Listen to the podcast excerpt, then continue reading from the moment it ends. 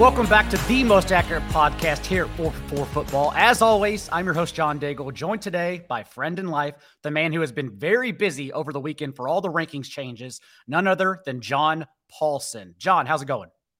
Things are picking up. I will say that. There's, you know, these these uh, older running backs are signing. There's there's things happening. So yeah, I've been busy with the rankings. John, would you say it's been a quieter summer than usual? By the way, I, I feel like teams have gotten better at preventing training camp injuries, which is what leads to all the rankings chaos. It's been a quiet ranking summer so far. I just jinxed it, but that voice, oh, yeah. of course, is also our guest of honor, none other than Rotoworld's own Pat Daugherty. And I think I always mispronounced the Irish last name. So hopefully I got it correct that time. You came as your friend of 20 years now. You came as close as humanly possible. Darty, you I think which I think you said. I think you added like one extra twang or like That's just the syllable. yeah. Um, but yeah, Patrick Darty. And I uh, started talking before you even introduced me. That's okay. We got to see each other over Expo weekend, and we're happy to have you here because there is a lot to talk about. Quickly, before we begin, though, reminder the 4 for 4 Pro subscription is available to everyone. Only $39. It would be more if it were up to me. Corporate instead batted me away and said, make it cheap for everyone. And if you use the promo code DAIGLE10, you will get 10% off that $39. Not monthly, literally for the entire year eh, to see all of Paulson's rankings and projection changes, as well as everything, literally everything. My team previews, my updates, Paulson's rankings log changes, our sleepers on the site, everything for that price locked in.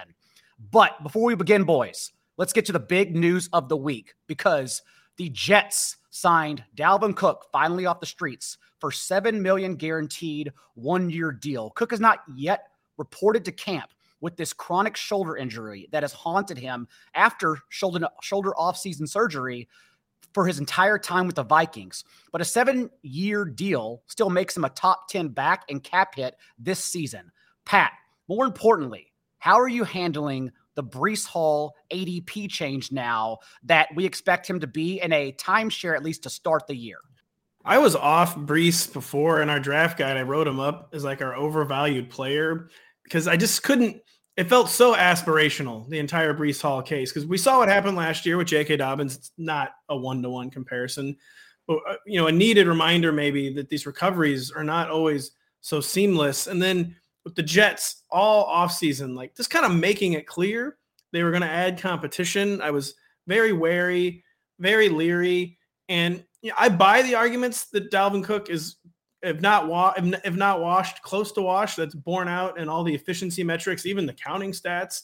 You know, the boomer counting stats not as efficient as he used to be, but yeah, this is like as close to an all-in team as you're ever going to see. They're not going to wait around for Breece Hall to get healthy. I think in best ball, like we're just, you know, some of the smartest voices in our industry now are kind of like best ball focused. And Patrick Kerrane has talked about, you know, how it doesn't matter with Breece because – in the second half of the season, that's what you're really drafting him for. But in redraft, though, I mean, it does matter. The season is so short for Breece to help you in the playoffs.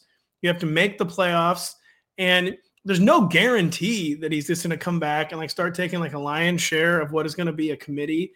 And I, I, so before I thought Breece was way too high. There is a chance, as always happens with these things, there's an overcorrection and he becomes like way too low. Maybe falls out like the top 24 at running back. That probably won't happen but I, I, would need a steep, steep discount to be interested in Breece Hall because a, a guy was already off before. Let's just say that hasn't this hasn't brought me any closer to him. And that's what makes it a fun discussion, Paulson, is because both sides have an argument. We usually just follow the money, and the money suggests that this will be a committee now. But also, a second year back, Breece Hall, we know per the Twitter therapist, the fantasy therapist, as they like to be called, throughout the offseason, they have said that players off of a torn ACL the next year, usually the ones that bounce back historically, have been elite athletes that catch passes. And Breece Hall not only led every running back last year with 21 air yards per game and a 12.5% target share himself, but also he's a 90th percentile athlete. He's the kind of player we want to target if the ADP dips. So, how are you handling it in redraft leagues? Well, the funny thing is here is we're all worried about Breece Hall's health, and he's back at practice. I don't think he's in team drills yet, but he's back at practice. Meanwhile, Dalvin Cook and his bulky shoulder, which we've been worried we've been worried about this shoulder uh, for a number of years now, and uh, you know, one hit and he could be done for six. They pop that thing back in three or four times a year. It's fine. Yeah, it's no big deal, I guess. But uh, you know, Hall's back. Uh, we'll we'll see how quickly they ramp him up. I think you know this. People are probably overreacting a little bit. I, am probably guilty of as well. Like thinking Dalvin, thinking of Dalvin Cook two or three years ago joining this team, and like what does that mean? But it, it does seem like the beat writers are saying this is still Breece Hall's backfield when healthy. And you know, if he were still on pup for another week or two, then I would definitely start getting worried about week one. But the fact that he's back at practice says they're going to uh, get him back into team drills next week. Uh, it sounds like he's more healthy uh, than than Cook is.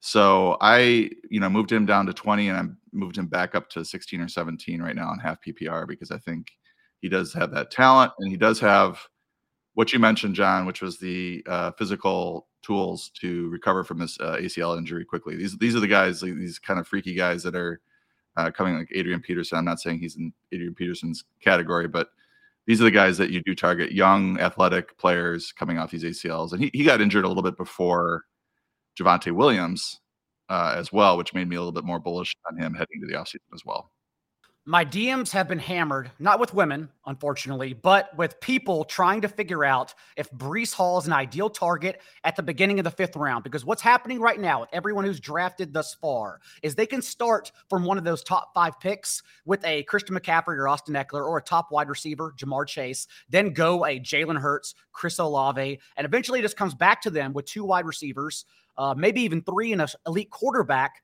and Breece Hall sitting there at the beginning of the fifth at the beginning of the fifth round. Pat, is that a place where you would feel comfortable taking him even in an anchor RB build? No, I'm just I'm too much of a boomer. I'm too risk averse. I'm just one of those guys where like I'll let someone else bet on the recovery, you know. And it would be one thing if we were only betting on the health. Like th- that is something where like okay, whatever. As long as this guy's healthy, there's no one else in this backfield. Uh, there's a seven million dollar back in this backfield now, like you said, signed by the team's new general manager Aaron Rodgers, who seems to really, really, really like Dalvin Cook after playing against him for 40 years or whatever. And the the fact that now there's a second obstacle in his way, so I, I would have been leery with just the health. The fact that it's now the health and that there is now competition, maybe he'll be washed or maybe he'll be rejuvenated a little bit. Dalvin Cook this year. I mean, who the heck really knows? I mean, that he's probably not going to be rejuvenated. But uh, I'm I, he's basically on my do not draft board, which shouldn't exist because everyone should be draftable at the right ADP. But you will just not find me taking any Breece Hall shares in my home leagues and my redrafts. And just to give everyone an example, Paulson, who are the names that you still have just ahead of Breece Hall and just behind him? Well, I'm looking at right now, uh, Rhamondre Stevenson ahead of him, Joe Mixon, Miles Sanders, but Miles Sanders is supposedly going to miss the whole preseason. He's like he, I really like him in this in this bell cow role in Carolina, but the the fact that he's already dinged up and he this is a history of you know injury history of of Miles Sanders previous years. Uh, it's tough. Uh, I have Alexander Mattison ahead of him. Aaron Jones, of course. I love Aaron Jones. So at, behind him right now, Najee Harris with the whole Jaylen Warren, uh, possibly digging into his backfield a little bit. Kenneth Walker, Cam Akers. Cam Akers is interesting though, given all that all those touches he saw late last year. He looked pretty good, and Travis Etienne behind him. And and that's another thing, Pat. When people try to for Breece Hall, for me, moving him down the rankings just slightly, it was more about everyone else behind him and just saying, I can't put that guy ahead of Breece Hall. Like Travis Etienne is in a three headed committee. Breece Hall is only two headed. Why would I want to put Etienne ahead of him? Yeah, ETN. that's a. T- I still, ETN. I'm just like, uh, yeah, there I just immediately abandoned the argument I made for Breece Hall. I, just betting on talent. Uh, I would be willing to bet on the Breece Hall talent if it wasn't ACL recovered. Travis Etienne, I'm still comfortable betting on the talent. And maybe last year is his ceiling, but I also think it's close to his floor for Etienne, which is why I may maybe he's just gonna be like a narrow range player, kind of like a, a Nick Chubb that's more pass catching based than between the tackles based, but like a Nick Chubb player where it's like a really narrow range every year, but he hits that range every year. That's kind of how Travis Etienne feels to me. When you're talking about Travis Etienne, you got to keep Nick Chubb's name out of your mouth. No, no, That's very different runners. But I'm saying the same, the same kind of fantasy like range of distributions. Yeah, it's a narrow range of distribution for Travis Etienne, and maybe we wish the high the ceiling would be higher, uh, the ceiling cap by the touch competition, but I think the floor is so high with Travis Etienne. And if you are thinking Dalvin Cook is an RB two or three to pad for the first month of the season, while Breece Hall is Breece Hall is very clearly brought along slowly, Just remember the Jets opened the year against the Bills, Cowboys, Patriots, Chiefs, Broncos in Denver, and the Eagles. I don't know how many situations are going to be friendly for Dalvin Cook in that six game stretch. Man, that is uh, pretty bad. I was waiting That's for right. like I was waiting for like the one, you know, Texans, and it didn't did not come. The I was other, I was I was actually watching the uh, Hard Knocks last night with my wife. We are watching, and we always watch it every year. And I, I did tell her, I go, I think that I'm rooting against the Jets the most. I think I'd rather see the Vikings or the Bears win a Super Bowl than the Jets this year. The other big ADP adjustment from this weekend is Ezekiel Elliott landing for roughly six million with the Patriots. Rhamondre Stevenson was previously going around the second or third round turn. Pat, how are you viewing Stevenson in redraft leagues now? I'm viewing way less of a hit for Rhamondre Stevenson. And to me, it doesn't really change anything for Rhamondre Stevenson, except for there were probably people thinking maybe there's one more step for Rhamondre Stevenson to take. He was already a low end RB1 last year, but maybe he can ascend to like the top five or six if they don't add any touch competition, which he was some weeks last year, top five or six. I think the only thing that's changed is that Zeke kind of removes like that another gear possibility. But I think low end RB1 is still a pretty reasonable bet for Rhamondre Stevenson. And you know, a classic guy who already used to operating at committee. That would kind of went wonky at times last year where Damien Harris's injury issues meant it really wasn't a committee a lot of weeks. But I, I think the only thing it really changes for Mondre is that it removes the possibility of him ascending another level. But I think that he can remain at that level we saw for almost all of 2022. And I'm still fine with him as like a, as a meat and potatoes guy. Oh, yeah, on like the two three turn and just someone you're not going to get that extra gear, but you're going to get I think the 2022 gear. I went to change my personal rankings, Paulson, and I saw Jonathan Taylor, Josh Jacobs right behind Rhamondre, and I thought I can't draft him behind those guys. I still want Stevenson over those players giving their own warts. So, what are your thoughts with Stevenson now?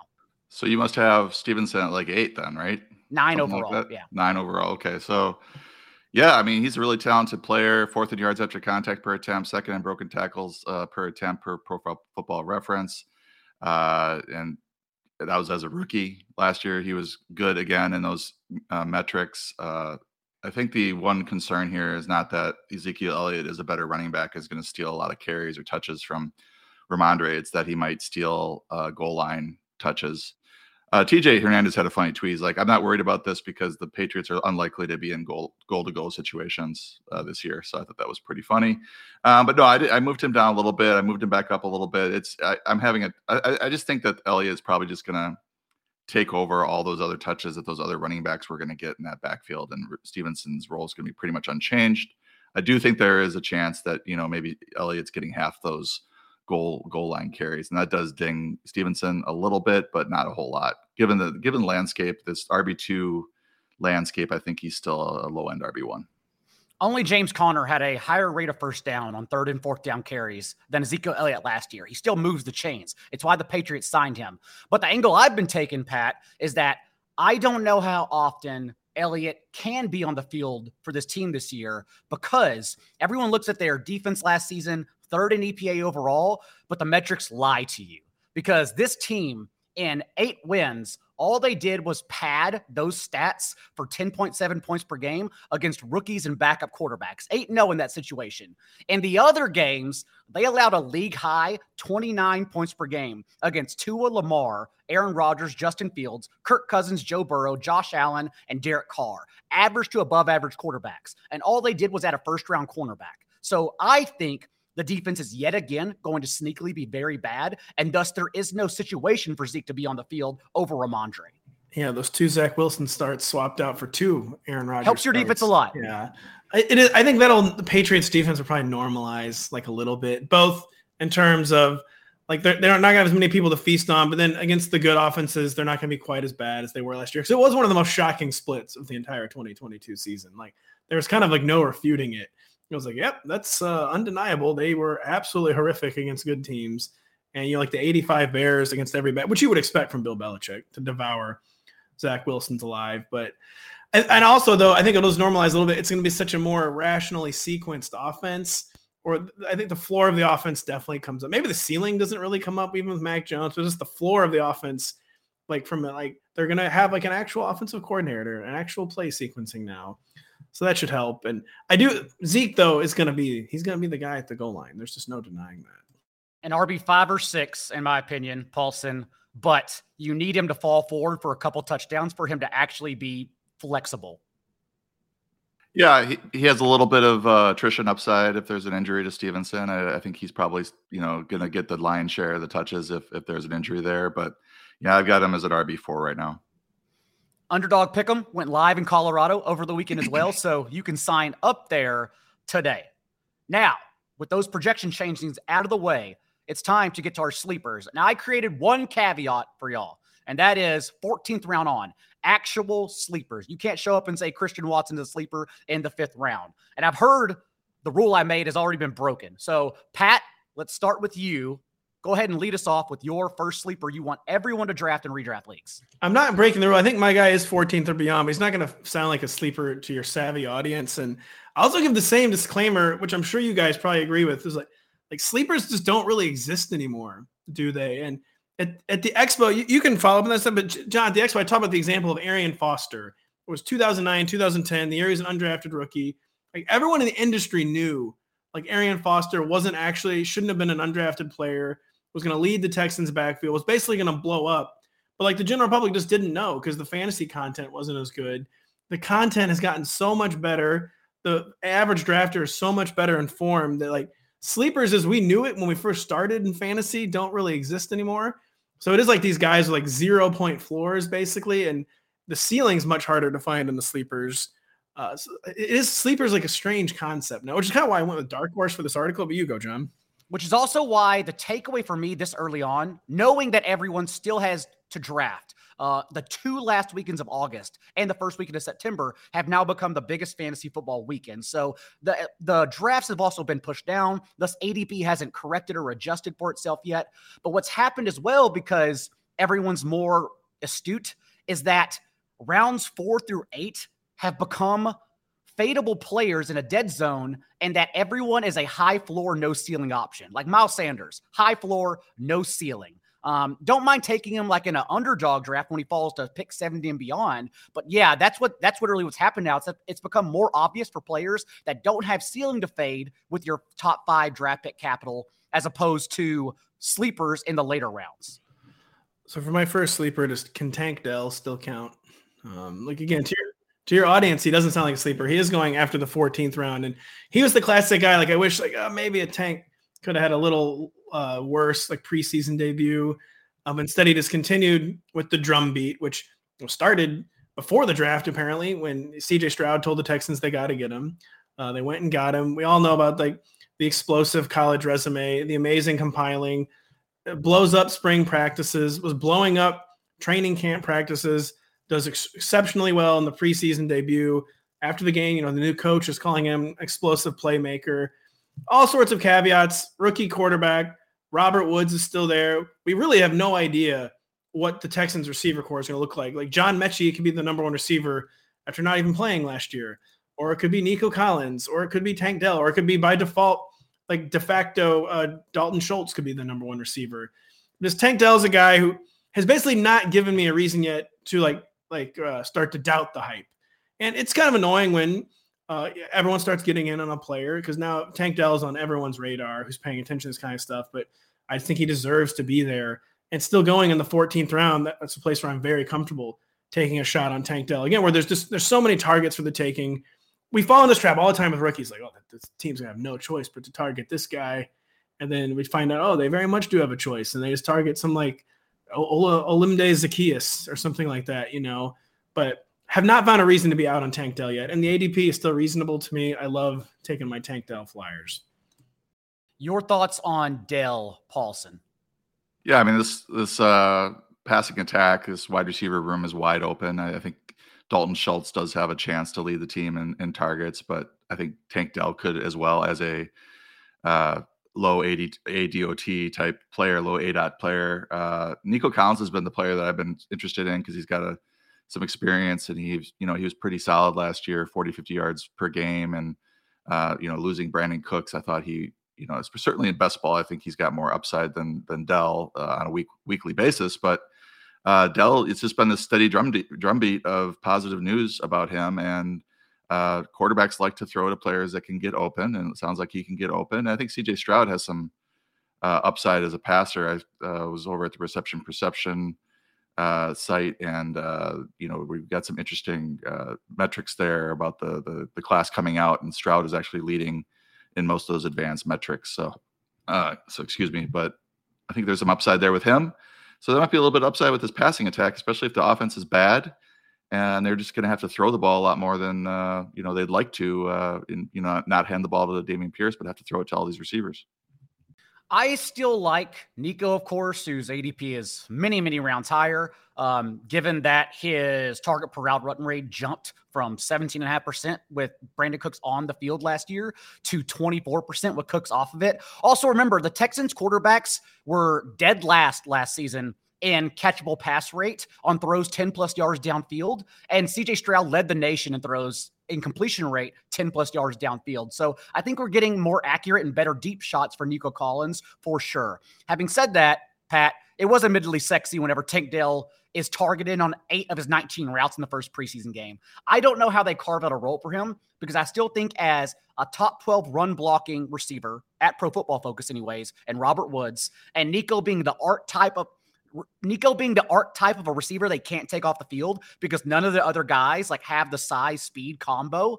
Um, I don't know how they get Dell targets in a limited offense, but he at least is very different and very shifty from the other receivers there.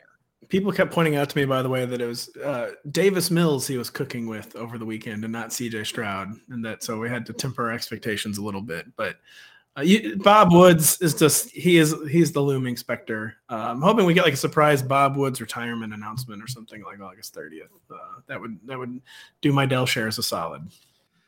Paulson, your first sleeper. Yeah, let's go to tight end. We talked about Dalton Schultz. He left the Cowboys, and there's this guy called Jake Ferguson, who's you know and this is the 20th round ADP here. So, uh, you know, and we talk about sleepers. I, I just go back to, my, I have a friend, I talk about my fireman friend, and he, he starts to pay attention in the mid of mid August, and he doesn't know any of these guys. So I, I think it's worth worthwhile discussion uh, for people that are tuning in now to get up to speed. But Jake Ferguson, uh, you know, had a good preseason game, three for three targets, uh, 4.75 yards per run, thanks to Hayden Winks for those stats. Uh, he was ninth amongst uh, tight ends with at least 20 targets last year in yards, routes per or yards per route run, 1.66. Uh, they did draft Luke Schoonmaker in the second round, but he's been sidelined with a foot injury, so he's like behind the eight ball. And Ferguson, meanwhile, is balling. So I think, you know, that plus what George Kittle said about him, which was interesting. I think it was Matt Harmon who asked him who's next at the position, and he was one of three. Jake Ferguson was one of three players, along with Sam LaPorta and Daniel Bellinger who were uh, up and coming tight ends at the position. So, you know, getting that endorsement from Kittle, going to be playing starter snaps with a good quarterback, Dak Prescott. The only concern here, I think, is, you know, Mike McCarthy trying to make this more run oriented team, but I think they're going to throw the tight end. And, uh, you know, he's a, he's a great pick there as a tight end, too. If you're, especially if you're like worried about your tight end position at all, if you, if you go late tight end and want, want to have a little bit of upside, this is a situation where you might take a second tight end, Jake Ferguson. Yeah, well, I say Ferguson too. I like that. So Shoemaker, I was like, wow, you know that that's concerning when they drafted tight end in the second round. But the media and the coaching staff has been pretty consistent since the spring that Jake Ferguson is going to be the starting tight end. And there is a targets need in Dallas. I mean, they added Brandin Cooks, but still a fairly narrow. It's not the most narrow target tree, especially if Michael Gallup bounces back. But there are targets for the taking, and I just like that. Yeah, they have not wavered. That it's going to be Jake Ferguson it, maybe it won't be Jake Ferguson all year if Shoemaker, Schoonmaker, I can never pronounce this guy's name, uh, starts to come on and show something early in the season, but they have not wavered. Then that it's going to be Jake Ferguson, even if it's more run heavy. It's still Dak Prescott. I mean, this guy's gonna be throwing the ball at least 35 times a game, and he's going in like the true nowheresville of tight end. Like it's Luke Musgrave, it's like Tyler Conklin, it's Dawson Knox, and just the history of the Cowboys offense under Dak Prescott, really the history of offense under Mike McCarthy. Mike McCarthy's trying to talk about running, but like, uh, man, we did, we could see you in Green Bay, Mike McCarthy, and it really wasn't always your thing. I, I think he could, there could be a lot of targets there for Jake for not tight end one, tight end one level targets, of course, but enough targets to make him a viable streamer. Ferguson made two starts for Dalton Schultz last year and was a top eight tight end in one of those. Also, if you include his three targets from Cooper Rush in the first preseason game, going back to last year, his 22.7% target per out run rate would have finished seventh among all tight ends last season. I think he is a starter who can earn targets and only has a day two tight end whose name we can't pronounce in his way. Thus, I think he's an amazing last round option. I, as well, am all in on Jake Ferguson. Are you still a Cowboys fan, by the way, Daigle? That fanhood died like a decade ago. Whenever you start working this job, you just lose everything and you want players to get paid. That happened to me with the Rams. I can't. I actually can't believe Paulson still has love. I appreciate it because no, it my heart died long ago.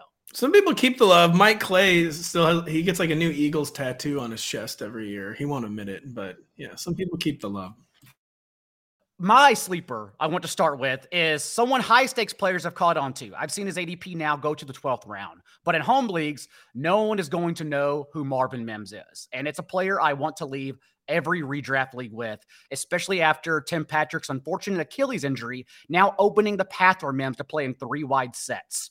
Mims had an odd career under Lincoln Riley, who is an offensive guru, but like Arthur Smith, does not care about your college fantasy team. He uses players where they are best capable in the field, which is also why Jordan Addison was removed from the slot last season with USC and instead put more on the boundary where he didn't have as much success. But Mims quietly second in yards per route run from his career among this class in Power Five receivers, only behind Jackson Smith-Njigba, who everyone, of course, is fawning over. Mims also, 95% of his career touchdowns in college occurred on targets 20 yards deep. He is basically little Christian Watson, and no one knows it.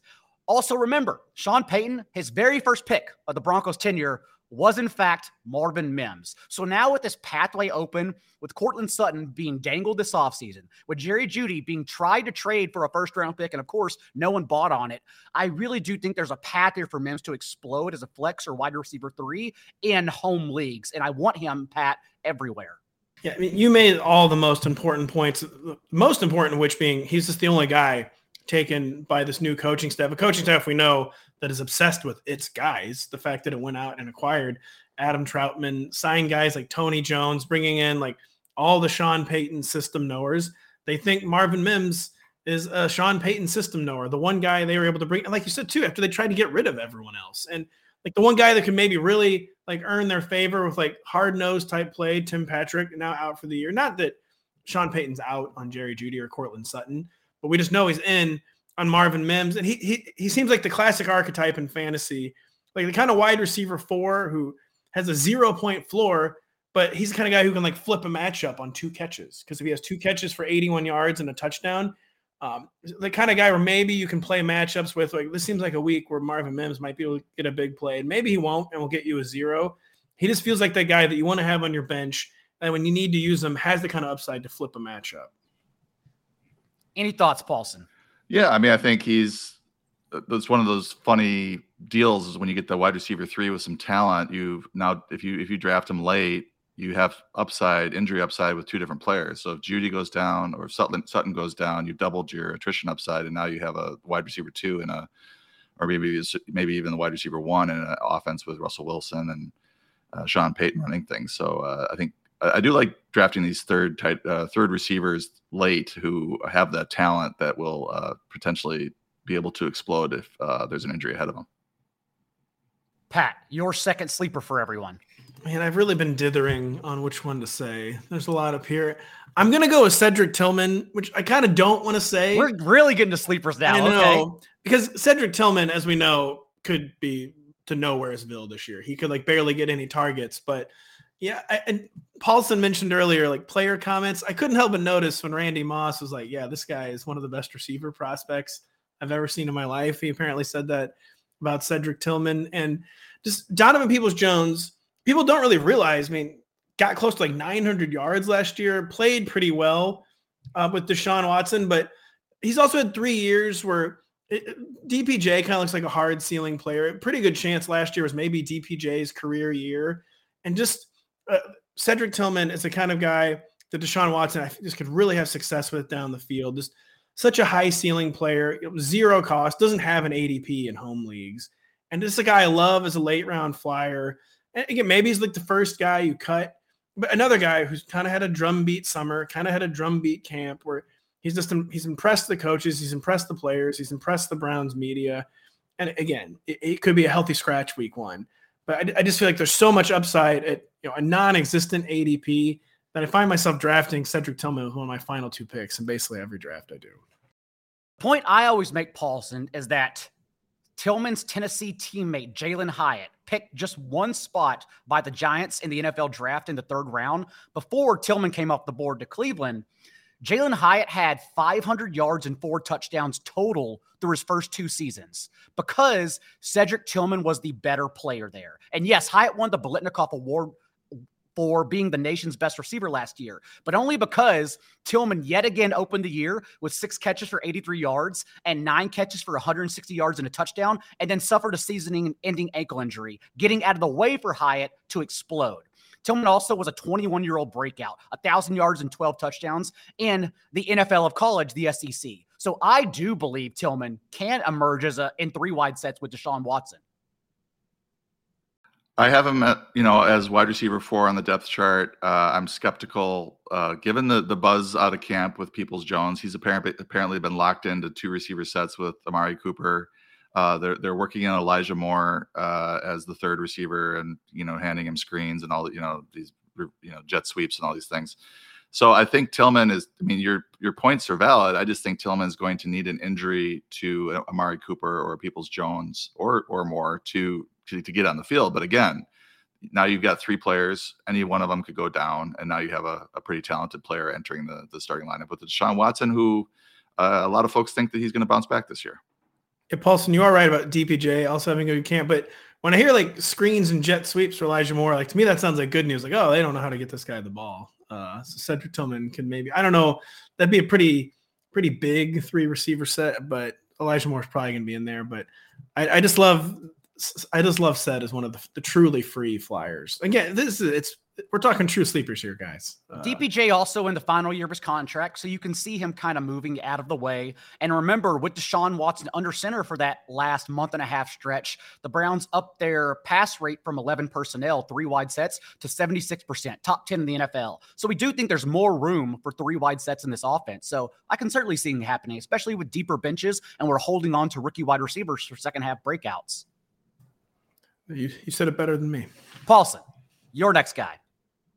Yeah, I'm, I'm waffling here. Who I want to talk about next, just to make sure we get all of them in before we we break. But uh, let's let's talk about Kenneth Gainwell situation in, in, in Philly. I mean, he's he's going 1309, so it's a, this is the cheat cheating. But I but I wanted to talk about it because I wanted to get your guys' take on this whole uh, situation with Rashad Penny, uh, D'Andre Swift uh, playing in this first preseason game. Nick Sirianni came out after and said, well, it was just their turn, blah, blah, blah. But then he also said that the starters rested because we have joint practices on Monday. So the indication was that all the starters rested for Philly. And that indicates that maybe Gainwell's ahead of these guys. Uh, I, I dug up four different beat writers who some of them I hadn't heard of before, but they've been at camp.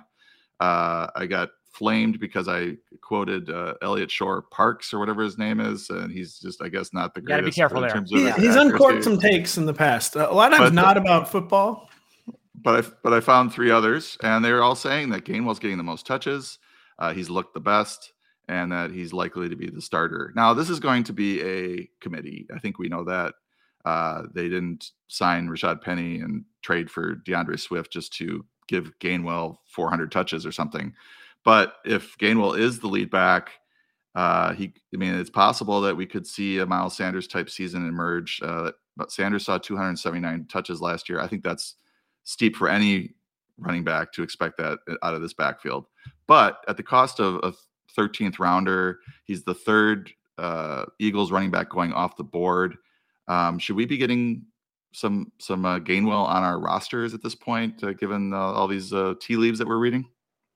I mean, I think absolutely. Where he's the one true system knower. We know how important that is. Uh, we know all about the horrible injury histories for both Rashad Penny and D'Andre Swift, especially Rashad Penny. And I think even if the Eagles coaching staff intention is to make Kenneth Gainwell the number three running back, that they just might not be able to help them, help themselves. They could not stop giving this guy important snaps down the stretch last season. They really, really like Kenneth Gainwell. I said, indications remaining this summer. They still really like Kenneth Gainwell. And really hard to be trying to break in like two new veteran backs for like big touch shares. And like that's kind of unwieldy. I could just see it just being easier for them to like whatever, just keep Kenny out there. Like we'll try to bring Penny and Swift along, and then just kind of never really happens. And like, like you said, the problem is it's going to be a, not just a committee, but probably a three back committee. But there's just been indicator lights all summer that it, it, he could be the leader of a three man committee, Kenneth Gainwell. And they've been blinking increasingly red as training camp has progressed.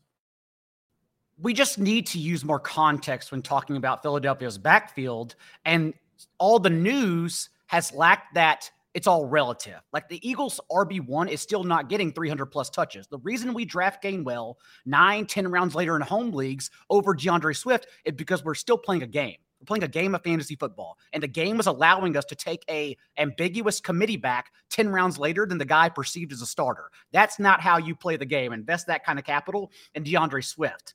Not only that, but remember, D'Andre Swift, the former number 35 overall pick in a draft, uh, was traded for a fourth round pick because footballs because the Eagles can get that pick back if he doesn't resign there. It was strictly a organizational move. Maybe they really do like Swift, but there's so much more behind the scenes going on in that they can just get a we, they can basically get Swift for nothing, sprinkle him in, and then he walks. They get the pick back. It's okay. So I have severe doubts in D'Andre Swift and think just citing his target share, like eighth most targets among running backs last year, I think using highlighting that data for everyone is not using it correctly. It's not providing all the context. So I take Gainwell even as an RB2 or 3 if I don't have many running backs to that point in drafts in the later rounds every time.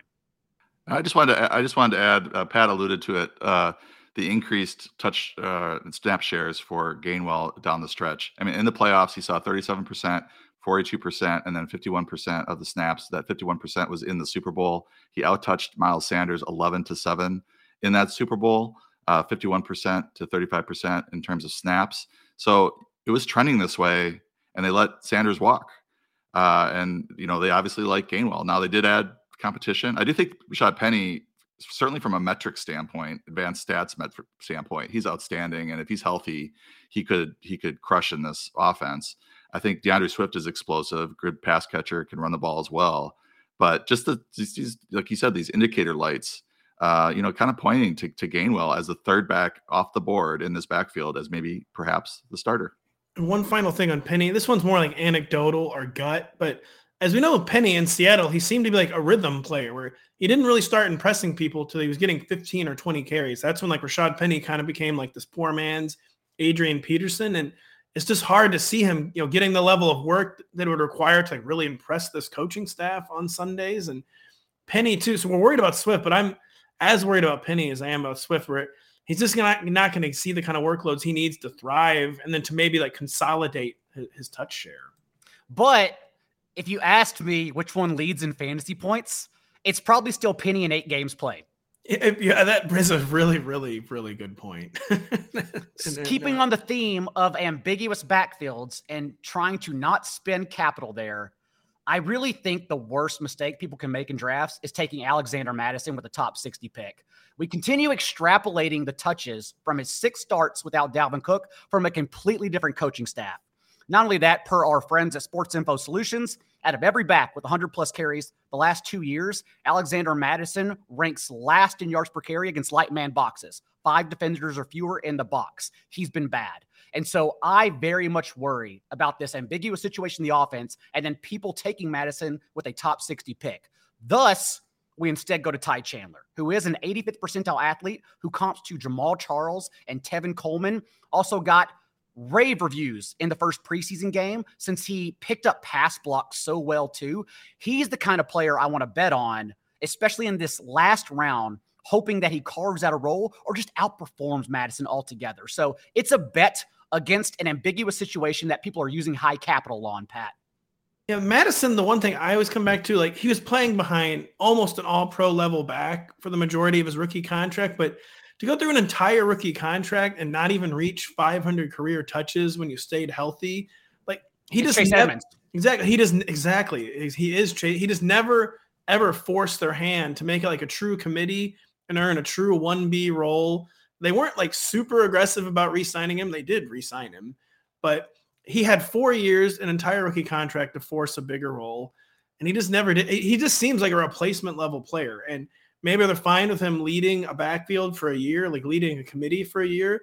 That just, I just think that is that is their intention with Alexander Mattison though, is to let him like kind of lead a committee, and yeah, seriously, maybe be like a Chase Edmonds player where where we used to these plug and play starts where he got like 20 to 25 touches where I could see him much, much more being in like the 12 to 15 touch range on a weekly basis. And an offense, the two that I think is going to be like even more pass heavy than it was last year. Uh, just yeah, I, I'm part of the brigade brigade staying all the way off Alexander Mattison. And Paulsen, if he gets the touches, that's when it gets thrown back and pat in my face, right? Like if he gets the touches, he's still going to be there as a you know high end RB two, I guess. But the point is to bet against it because we don't try to fit players like Chase Edmonds in those kind of buckets and drafts. That that's what led people to drafting Edmonds over Jalen Hurts in the sixth round last year. Well, I tend to disagree. I think Mattison is kind of underrated at this point. Uh, you know, it's funny because it's like we have to draft him last year because he is a prime time handcuff. If if if if Dalvin Cook gets injured, you got RB one numbers whenever Mattison plays, and he did he delivered uh, RB one numbers. Now some of those defenses he played against weren't great, but he still did it. Uh, you know, in the, in the games where he's had at least 10 carries, he's averaged 18 touches for 88 yards, 0.57 touchdowns. Uh, those 13 uh, half PPR points are about what Jamaal Williams and Aaron Jones scored as low end RB1s last year. And the you know, his, if his ADP was in the you know fourth round or third round or something, then I could understand a lot of caution. But I think fifth round, sixth round, which is where he's going, I'm looking at his ADP, you know, 58, 37, 66, 59, 73, 87, 46 going across the different sites. Uh, depending on where you're drafting, you might be able to get him sixth, seventh round. I think that's extremely fair value. They've been talking about him as uh, three down back, uh, and they've been resting him. And they're just, and he was, you know, you said he was bad, but he was he had the number 14 rushing grade at uh, PFF last year. So I don't know how bad he is. I feel like we just got schooled, John or John Daigle. Sorry, uh, but no, he's, have, he, he's bad. Uh, Pat, your final sleeper for everyone. I don't real know how quick, much more we can nap since you already went Cedric Tillman, but please go true. to sleep. Well, real quick, uh, this guy's not a sleeper. It's his 13th round, but I do think there's a non 0% chance Alec Pierce becomes the Colts' number one receiver this year. I love Alec Pierce because he's a better fit for the kind of offense they probably have to play with Anthony Richardson. But I think I will go even more to sleep. I, I, this is like almost too ridiculous, but Michael Wilson with the Cardinals, who we, we talk about with Marvin Mims, you know, the one player, the Broncos coaching staff got to draft. The, the one player this new Cardinals brain trust got to draft in the receiver core is Michael Wilson. They're apparently transitioning. They, they want like the Kliff like army of like five foot eight slot receivers out. They want a bigger receiver core. He is the big receiver. He's been having a really strong training camp. Apparently, uh, major quarterback problems question marks between Colt McCoy and Clayton Tune probably to begin the season, and maybe even Kyler Murray of, of, of like a knee hobbled uh, it's a phrase I stole from Evan Silva, by the way. If a knee hobbled Kyler Murray comes back and you know is like not looking great in a bad offense, he could have bad quarterback play all year. And Michael Wilson, but third round pick, uh, the one guy brought in by the new regime, having a really good camp, apparently fits the new offense they're going to run, and just getting like basically no buzz whatsoever in fantasy circle, which is understandable since this is a horrible offense. But Michael Wilson's another guy probably more in 14 team leagues, but like near the end of these deep drafts, I am drafting Michael Wilson. And these $2,000 high stakes 20 round leagues, Paulsen, uh, I keep telling all my partners we are drafting Michael Wilson. Uh, we like players who perform well early on in their career in college. And he was actually a 19 year old breakout, 670 yards, five touchdowns with Stanford, then suffered a Jones fracture in 2020. And from that point forward, missed more games, 16 absences, that he stayed healthy for, 14. But a 90th percentile athlete, as Pat mentioned, standing head and shoulders above the rest of their receivers. Quite literally in an ambiguous offense from Colt McCoy and a new coaching staff and locked in, cemented in two wide sets based on every report, glowing reports, by the way, out of camp. So I too love Michael Wilson as a sleeper this year. I would just mention Rondale Moore uh, had eight plus targets in five of his seven healthy games. Uh, that was not seven, a real offense, John Paul. It was a seven, slot six, receiver seven, offense. Eight, nine. well, yeah. I mean, this. What is this offense going to be? What is no, the team going to be? No clue. And I will say, sorry, John. Uh, it's going to be Clayton Tune, by the way, because Colt McCoy, he's at the stage of his career where, he, where when he plays, he gets hurt. He will get hurt in week one, and it's going to be Clayton Tune after that. Well, what about Kyler Murray? Is he not going to play? Not in week one. I don't believe so. This has this, this this offense is weirdly sneaky upside if you look at it with if you really cross your eyes and you can envision cross them four times, cross them four, and maybe step back, take your glasses off. Because if Kyler Murray comes back in September and they're just getting killed, how many pass attempts is he going to have? He's pretty good. So I think there's some upside here, even with both of our, you know, both of our sleeper picks there. It's not a fade Marquise Brown take. It is a again. This is no longer a horizontal slot receiver offense. Uh, Rondale Moore, of course, who I love as a player, but even in the team's first preseason game, only played in three wide sets from the slot. It's an entirely different offense. Thus, I think we can use that burner pick in redraft leagues that usually just end up cutting after week one. I think we can use it on a player in the last round like Michael Wilson. Yeah, Cardinals running a real offense will be interesting to see. All right, Paulsen, your last sleeper. I'm going to go with Sam Howell. We've talked about him on the podcast before. I'm but, glad you're doing it. You know, if you if you go late round quarterback and you maybe target a Geno Smith or an Anthony Richardson or something, and you want to just have a little bit more upside on that uh, bench, maybe be able to play the committee, play the play the matchups a little bit. I think Sam Howell has a lot of upside. Uh, he also has a lot of downside. Like he could lose his job, uh, but you know he's super intriguing to me. He's got you know the 800 plus yards rushing in uh, in college that that leads to uh, in my rookie quarterback model 34.6 rushing yards per game expected uh, for him. He had 828 yards and 11 touchdowns in his final college season. Uh, he was good against the the Cowboys, 11 for 19 for 169 yards, one touchdown, one interception. I think that was in week 18. He had 35 yards exactly and a touchdown as a runner in that game. In the preseason, he had uh, 443 for 69 for 547 yards, 7.9 yards per attempt, one touchdown, one interception in the preseason last year. He also had 94 rushing yards and two touchdowns on 13 attempts in the preseason. That's about 45 fantasy points and two to three games of work. He's going QB 30, QB 27, somewhere in that range. I have him in the top 20. I think in Q, uh, two quarterback leagues, super flex leagues, he's a great guy to have as your third quarterback, and I would even roll with him as my second. Um, you could also get Jacoby Brissett super late if you wanted to give yourself some kind of insurance on that. But you know, I think the, the big question here is Ron Rivera, but I think Eric Bieniemy is going to have more of a say as to who the quarterback is than than Ron Rivera at this point. And they seem very comfortable with Howell as a starter. Plus, plus he's got a great receiving core. I mean, Terry McLaurin, uh, Jahan Dotson, Curtis Samuel, three I would say underrated receivers. Uh, Antonio Gibson in the in the backfield. So uh, he's got a lot of tools to work with. Including his carries in the first preseason game against the Browns, Pat. Going back to last preseason, Sam Howell now has 19 carries on 137 dropbacks, uh, 13.5% scramble rate quarterback ADP has been the most accurate of any position the last few years. And I think it's because everyone understands that rushing quarterbacks are, to quote our friend Bar, a Konami code. They are a cheat code in the game of fantasy football. But for some reason, Sam Howell's ADP hasn't adjusted to it. And so I do believe he is the player. If I'm waiting, especially if you're thinking second starting quarterback in super flex leagues, um, just a backup because you waited too long at the position, Sam Howell's the guy I am totally comfortable running out he is the guy, and he's really the only option. Like, because you're not going to find that rushing upside beyond like the QB 17 or 18. Like you said, I, I don't really understand how the ADP has remained so stuck in neutral. Maybe there was this Jacoby Brissett fear for a while, and he could be really bad, but it would not be the first time we've had. As long as he's not, uh, who is Chad uh, Sam Ehlinger bad? Uh, we're fine. We're fine, folks. He just Ian Book bad. Yeah, exactly. the, the bar for how bad you can well, be. And Sam Ehlinger, we were kind of relying on the legs too, weren't we? He just needs to be better than Sam Ehlinger, and we're fine. And it, the conversation inspired. I tweeted while we were talking Anthony Richardson at ADP or Sam Howell at ADP, and I just feel like it is a question that's not being asked enough this summer. So I'm glad we just did. i actually wrote.